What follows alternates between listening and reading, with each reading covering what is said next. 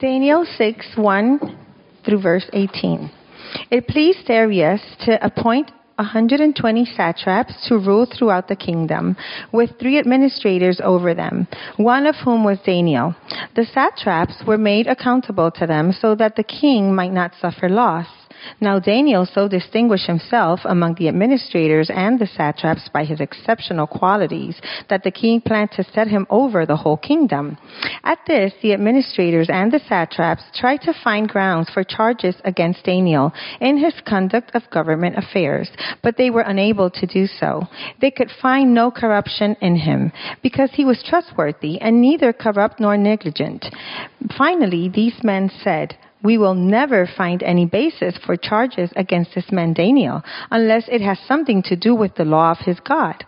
So these administrators and satraps went as a group to the king and said, May King Darius live forever. The, administ- the royal administrators, prefects, satraps, advisors, and governors have all agreed that the king will issue an edict and enforce the decree that anyone who prays to any god or human being during the next 30 days, except to you, your majesty, shall be thrown into the lion's den.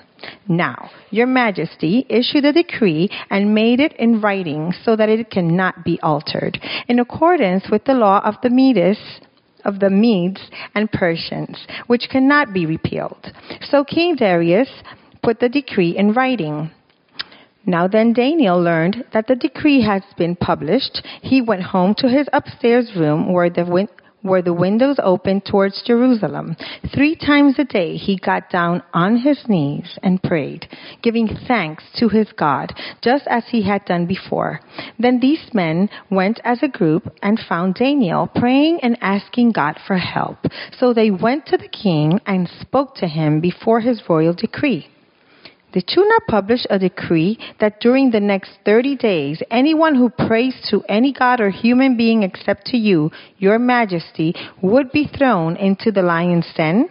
The king answered, The decree stands in accordance with the law of the Medes and Persians, which cannot be repelled. Then they said to the king, Daniel, who is one of the exiles from Judah, pay no attention to you, your majesty, or to the decree you put in writing. He still prays three times a day. When the king heard this, he was greatly distressed. He was determined to rescue Daniel and made every effort until sundown to save him. Then the men went as a group to King Darius and said to him, Remember, your majesty, that according to the law of the Medes and Persians, no decree or edict that the king issues can be changed. So the king gave the order, and they brought Daniel and threw him into the lion's den. The king said to Daniel, May your God, whom you serve continually, rescue you. A stone was brought and placed over the mouth of the den, and the king sealed it with his own signet ring and with the rings of his nobles, so that Daniel's situation may not be changed. Then the king returned to his palace and spent the night without eating and without entertainment being brought to him, and he could not sleep. So beware of satraps. That's the message, right? Yeah, we don't, those bad guys. Uh, one of the things that helps us today, so, you know, every week uh, as we draw closer to uh, November 8th, there it's just really good to remember certain things. And one of the things, I love to read history books. I just uh, read a history book on the history of the uh, great earthquake in Lisbon in uh, 1755. I mean, that, you know, who's into that? Um, go ahead, tell me, get a life, you know? But one of the things I, I, love about history is it puts the present day into perspective. So earlier this year, I read a, um, the, the biography of Andrew, Alexander Hamilton that, has, that the, the musical is based on. And if you want to you know, spend lots and lots and lots of hours, uh, take a crack at that. It's amazing. But one of the things that comes through in that book is that, and it's really helpful today, is that the political world or climate that we have today really isn't that different than it was with the founding fathers. I'm not kidding you, folks. You talk about scandal and factions and lying and schemes and just, you know, nitpicky, petty jealousies. It was all there. They just didn't have social media. But it was all there.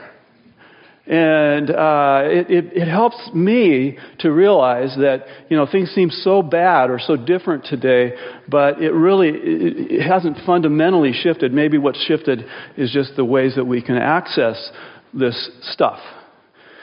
So uh, I, I, it, that just gives me hope, I guess. That you know, um, and, and if the world is really, really hard on people who are utopian. Do I have any ex-utopians here? Don't, uh, am I the only one that you, you know, when you were younger, you, you were idealistic about how this world was going to be, and now you've gotten a little bit, you know, harder, and that's the trick, is to not get, you know, get too hard. Remember last week? Soft on the outside, firm in the center. That's what we're after. So, um, the, and, and one of the things that, with, we're going to get to Daniel here in a sec, but with Daniel, a, a public servant, can't we all say that it's really take all take away all the, the, the junk, right? But you, can't we all just agree that it's really really hard to be in public service? It's just hard. I mean, can you get through? I mean, he's going to be. We'll see here in a minute. A lifelong public servant. Can you get through a, even a year of public service without being criticized, blamed, accused, uh, your character assassinated? In this world with social media, can that happen? Is it possible? No matter how good you are. Is that even possible? Which is why Peter says to us, honor and pray for those who are over you in authority. And there's no exceptions to that, folks. Not in 1700s when our country was founded, not today, not back in the biblical time. And there's just no exceptions to, but to honor and pray for those over you as best you can. Okay? Okay?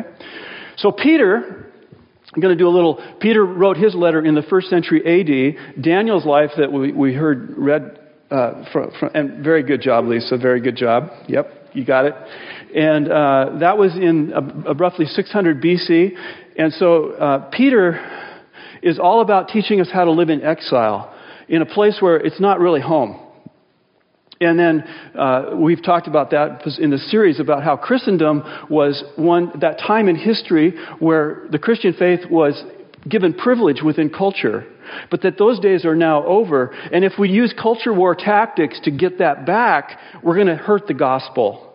If you care about the gospel, you've got to care about the impact of uh, culture war type fighting and politics upon the gospel. Because the gospel is the center. It is the great pearl of great price. It is, the, it is that which is priceless. It is the blood of Christ. And I don't want to do anything that would take away from that. That's, I mean, that's the basics of where we've been. Now, Daniel comes into the story because he's such a good example of how to live in exile. He does it just almost, I mean, if it wasn't for Jesus, I'd say better than any, anybody. Maybe Joseph in the Old Testament would be another one that, but just an outstanding example of how to live in exile. And we looked at that last week when he was 14 years old, and we're going to look at it today. And then we have two more weeks in this series. We'll be coming back to Peter, and I'll reference Peter today, but we're going to look at Daniel today when he's 80 years old. So, kind of the bookends of his life, chapter 1, chapter 6. Daniel at age 80, and we'll see how he has turned out. Well, you've read the, yeah.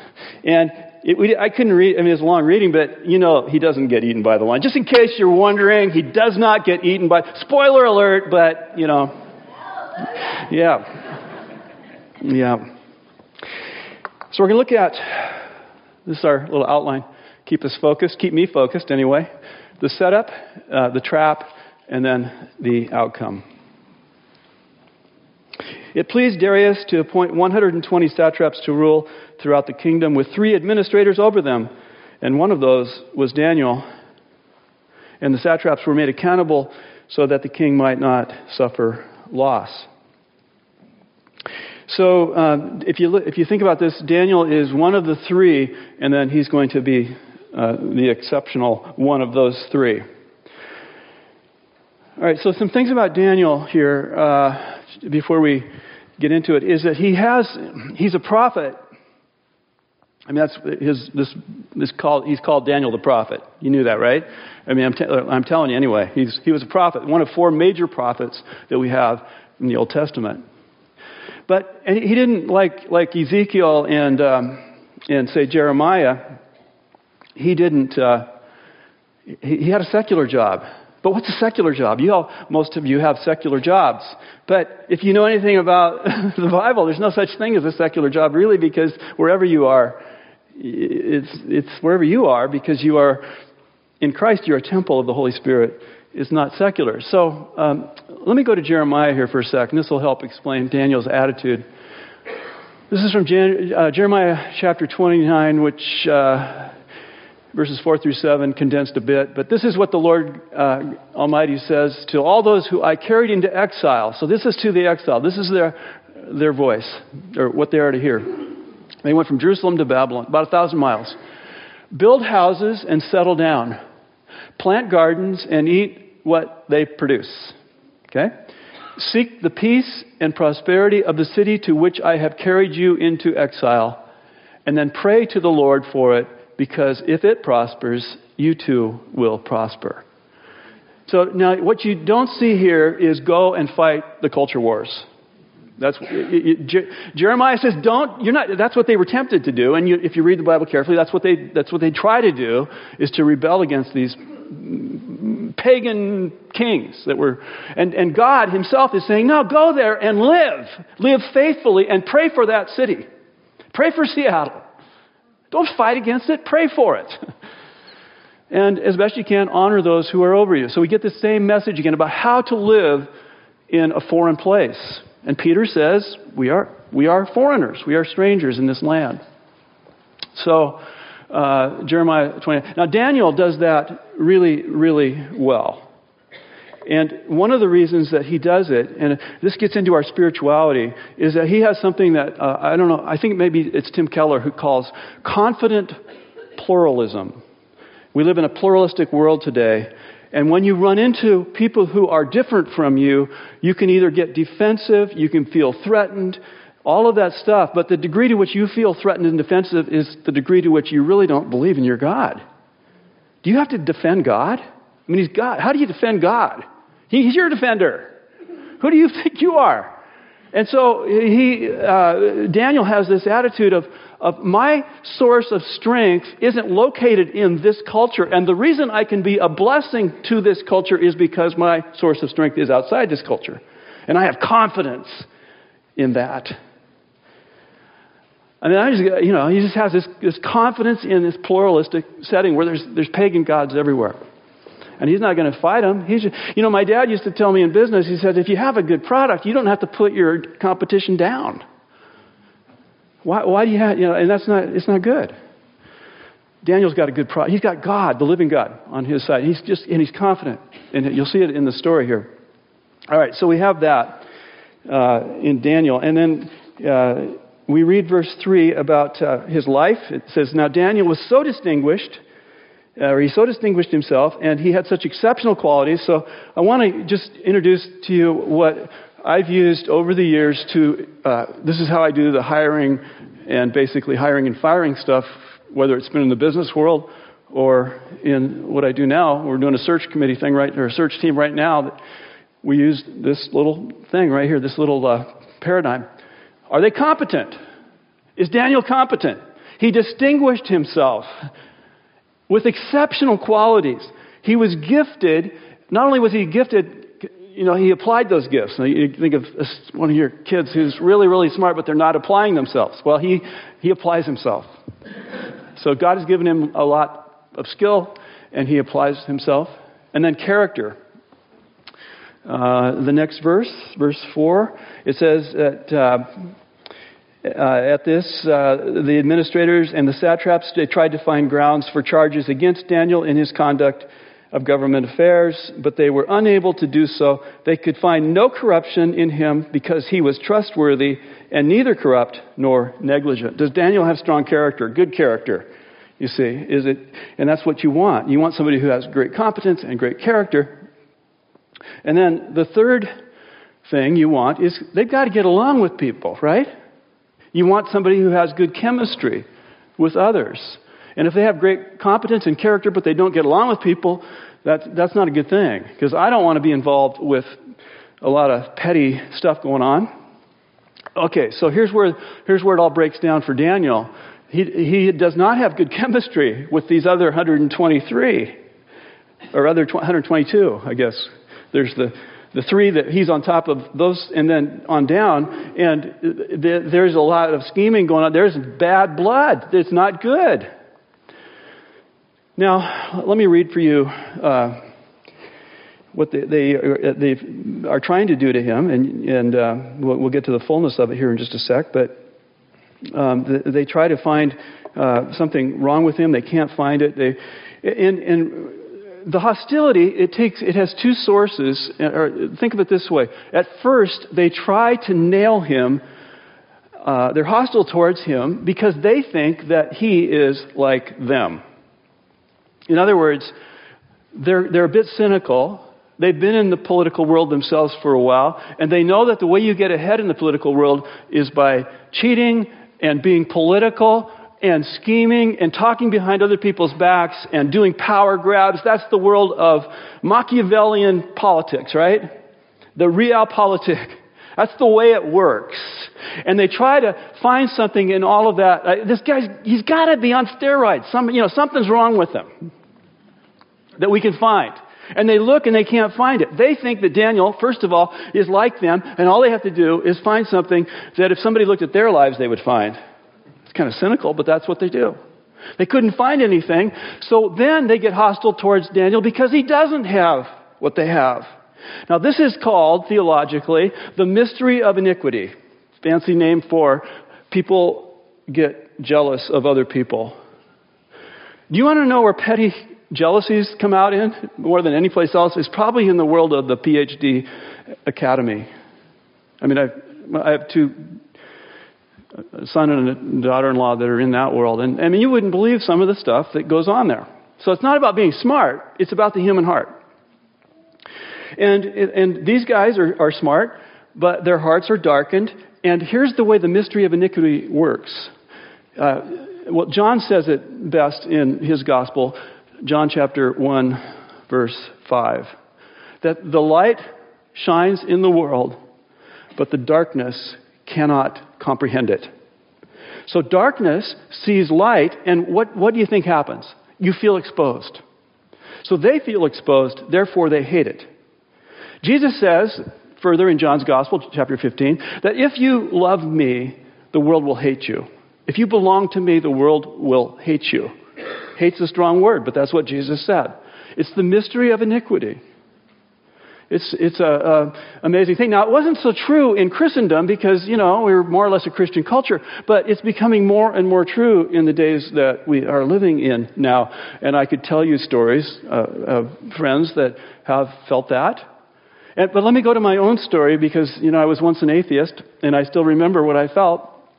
The mystery of iniquity was alive in me. I remember being at the University of Washington. Blessed be the Huskies. And then, uh, yeah, whatever. it's just football. But I remember in those days where, uh, in, in classroom situations where somebody's faith would come out. And I remember just hating, and I mean, I don't mean this in a way that, you know, I'm not trying to dramatize it, but there was hate in my heart for that person. And here's why. I always felt, and I shouldn't say always, because I'm going to give you an exception clause here in a sec, but I felt like they were being arrogant, smug, and naive. And if you think about it, whoever you, whatever you are, if it's, if you watch, uh, you know, watch a football game and you think the, the, the other team is arrogant, smug, and, or, and naive or whatever, you, you have this hatred for that type of thing. And I had that toward Christians. And it was, it was deep. However, every once in a while, I was attracted to Christians. Isn't that weird? I was attracted to Christians, which may have something to do with why I'm talking about this right now to all of you. That one thing led to another kind of deal. But that's the truth. Is, and we, we talked about this when Peter brings this up as well in his letter, is that if you live for Christ, one of two things will tend to happen. You will either be, you will either suffer for your faith or you will uh, draw other people to you, to Christ. They will be attracted by you or repulsed by you. But it's the mystery of iniquity as to why uh, darkness kind of doesn't do well with, with light. So we got great, and think of it this way Daniel has great competence and he has great character, but because his competence and his character are so high above all the others, there's bad chemistry. And it's just the way it is. And you, that's just the way it is. It's going to happen. And uh, we'll see here how Daniel responds to it in just a sec. All right, the trap. It, it, it, gets the trap. Let me just go back to that. That's so you know we're on track here. Verses, and we'll go through these verses fairly quickly. Uh, so the administrators and the satraps, verse six, went as a group to the king, and they said, "O King Darius, live forever."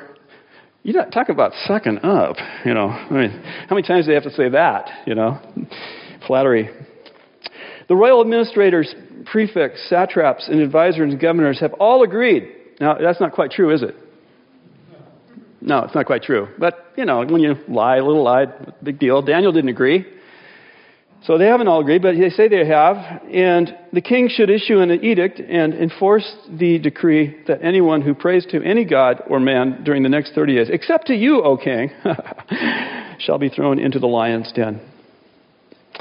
Um, the, the, if we go back to verse 5, it says the only way we're ever going to get anything on this guy is that it has, it'll have to have something to do with the law of his God.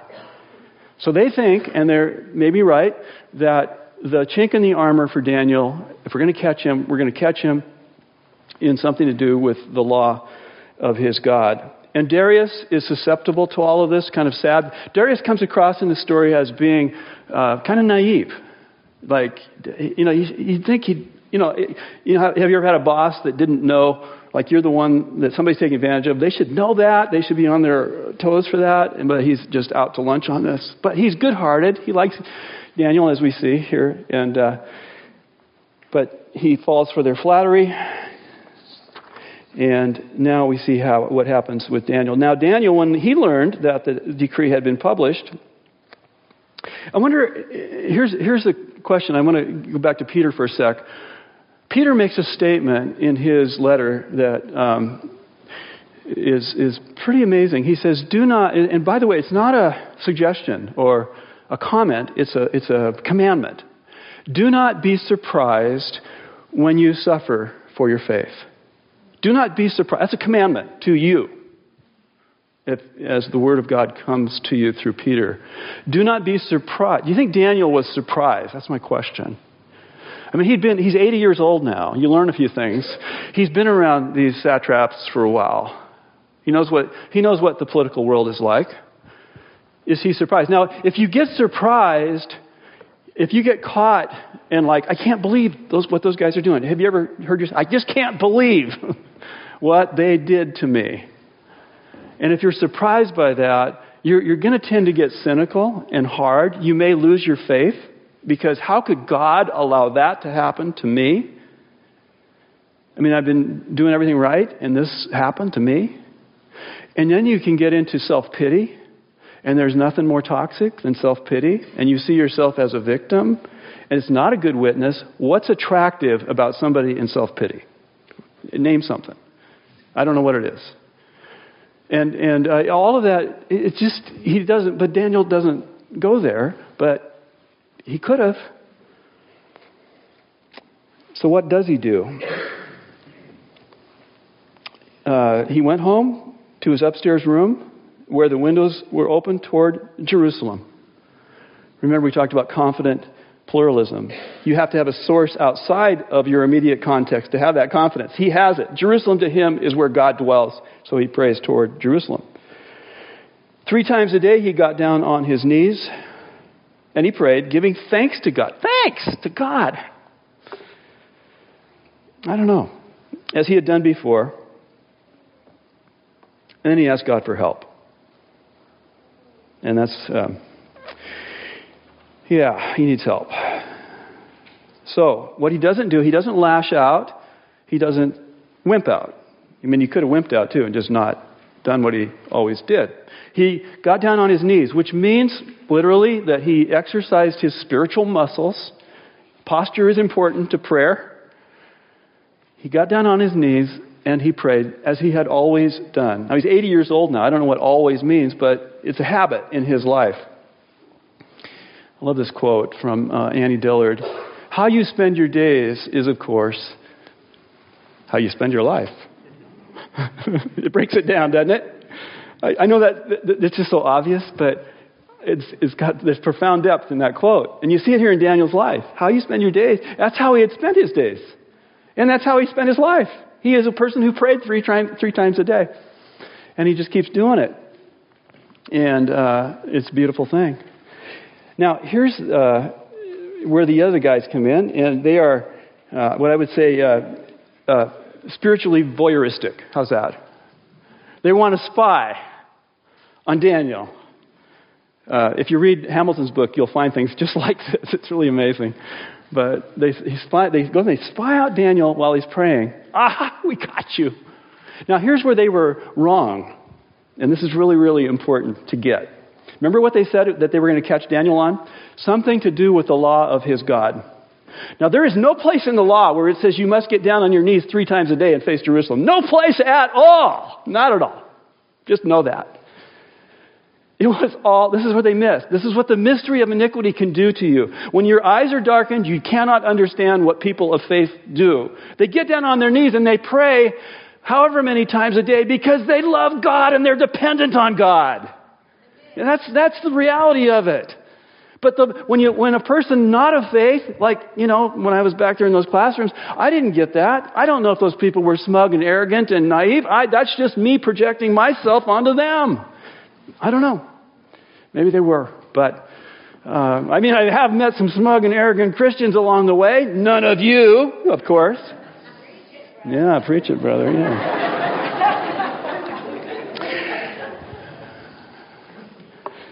Spiritual voyeurists. And then Darius is trapped. Uh, he's trapped in uh, his place and yeah, you know he's kind of stuck there. But he, you can see here, his heart wants he, he wants the best. He feels bad. He really feels bad. But when you feel bad and you don't really do anything, I don't know if he was a god, you'd think he could do something, you know. But he doesn't do anything. But even then, he says, "May your God protect you." In verse 16, "May your God protect you or rescue you." And then we get to the outcome, and. Uh, it's, it's, it's, of course a beautiful ending, and um, Daniel is, is free. He's set free.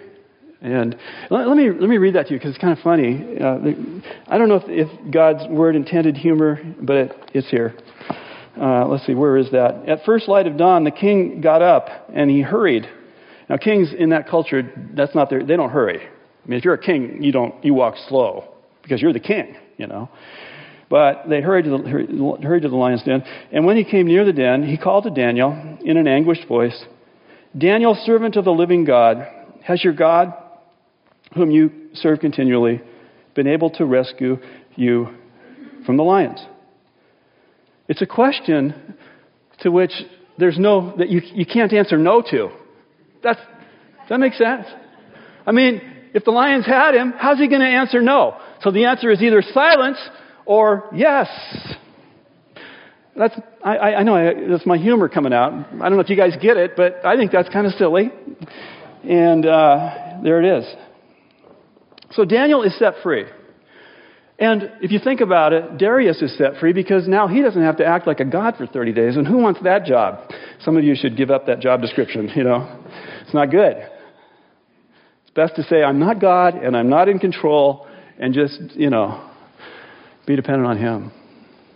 And then the other thing that happens is that the guys who set the trap are trapped. And you can use the little phrase the satraps got trapped. All right? And then the audience breaks out into applause. Don't you think? I mean, that's in a good movie, that's the way it works. because, uh, you know, everything's reversed at the end. But so it has a, it has a great ending to it. Now let's just take this, try to try to make connect some dots here. Uh, so Peter, let's go back to Peter. Peter continually in his letter, and we, I'm not going to go there, but we'll be back there next week and the week after. And we've already been there if you've been around. So in his letter, though, he, he makes this connection between the individual Christian living in roughly, uh, what would that be, 60 uh, AD, first century. And the average Christian is suffering for their faith. And the way he encourages those Christians is by saying, look, Christ suffered for his righteousness. I mean, it was his, by being by being so competent and having such character and such faith and trust in his Father, he suffered. So look at him and let him be your model. And of course, not only look at him, but absorb him. Because you're going to need the, the resources of heaven to do, to go through what he went through. Don't be surprised when you suffer. Remember, Peter said that. So he draws that, that little connection, and uh, he does that over and over again in his letter. I don't know how many times he does it, but it, it may be like 10 times in his letter. So if we think about Jesus, and we think about the, the competency. How competent was Jesus? I mean, do you, do you even want to try to answer that one? Like, I, one of the, the great things that Dallas Willard says that I appreciate is he's the smartest man who ever lived. Now, he's, that's the minimum. At minimum, he's the smartest man who ever lived. He knows more about science, biology, geology, physics. I mean, just, he, just, he knows more. History, philosophy. He knows more. He's competent. And just think of the works he did. Who can match him in what he did? You know, and healing people and the, the, just the great things he did. So he's, he's super competent. Let's just put it that way. How about character? I mean, just tons of character. Do the right thing, regardless of the cost, you know? And with grace, not just character. I mean, last week I said this beware of people who only have character but no grace. And Jesus Christ, I mean, he has grace. I mean, it's just that perfect combination. Thank you. But chemistry, not so much. I mean, people loved him, but they hated him. Like Daniel, it's the same stuff. They loved him, but they hated him. They were drawn to him, they were repelled. Nobody was bored with him, not at all. He, just, you know, provoked responses of one way or the other, extreme responses. People running to him and falling down at their knees and running away from him. You know, just all of that kind of stuff. So chem- uh, chemistry was not his thing in the way it was. I mean, it's the same thing with Daniel. And then you had these bad guys, these satraps. You call them that, but they were the ones who conspired, who set the trap. And ultimately, we know that he was taken in and he was killed and he was trapped. And the mystery of iniquity, there were people who loved that, who put out the candle, and the candle was out. But then we're here on a Sunday morning, folks. Sunday morning is symbolic of the resurrection. When God reversed the trap and uh, heaven and earth are turned upside down. Now, here's the thing don't be surprised when you suffer suffering, but don't be surprised when you experience the resurrection power of God. Let's pray. Lord, we thank you for uh, Daniel, for the story that is told. That is way more than a children's story. That is a story that we can, we can learn from and live into. And uh, the character of Daniel, Lord, we pray for that. Even more, we would pray for the character of Christ. And to, to know that we're going to have responses that are both positive and negative as we do that. To just know that, that's part of the deal and to be able to live with that and, and to understand how to live in exile in a place that is certainly not our home. And our hearts cry out for a better place. And just to have that rock solid faith that we believe in a better place that is for sure, for real. It's more real than what we can see around us. Lord, come and do your work in our hearts. I mean, that's where we need to submit to you, Lord, is in our hearts. And so we offer our hearts to you now. I pray that each one of you will say, Jesus, take my heart Just take my heart. Take my heart, Lord, and heal it and fill it and give me wisdom for life that I might live for you in this place of exile faithfully. We pray this in Christ's name. Amen.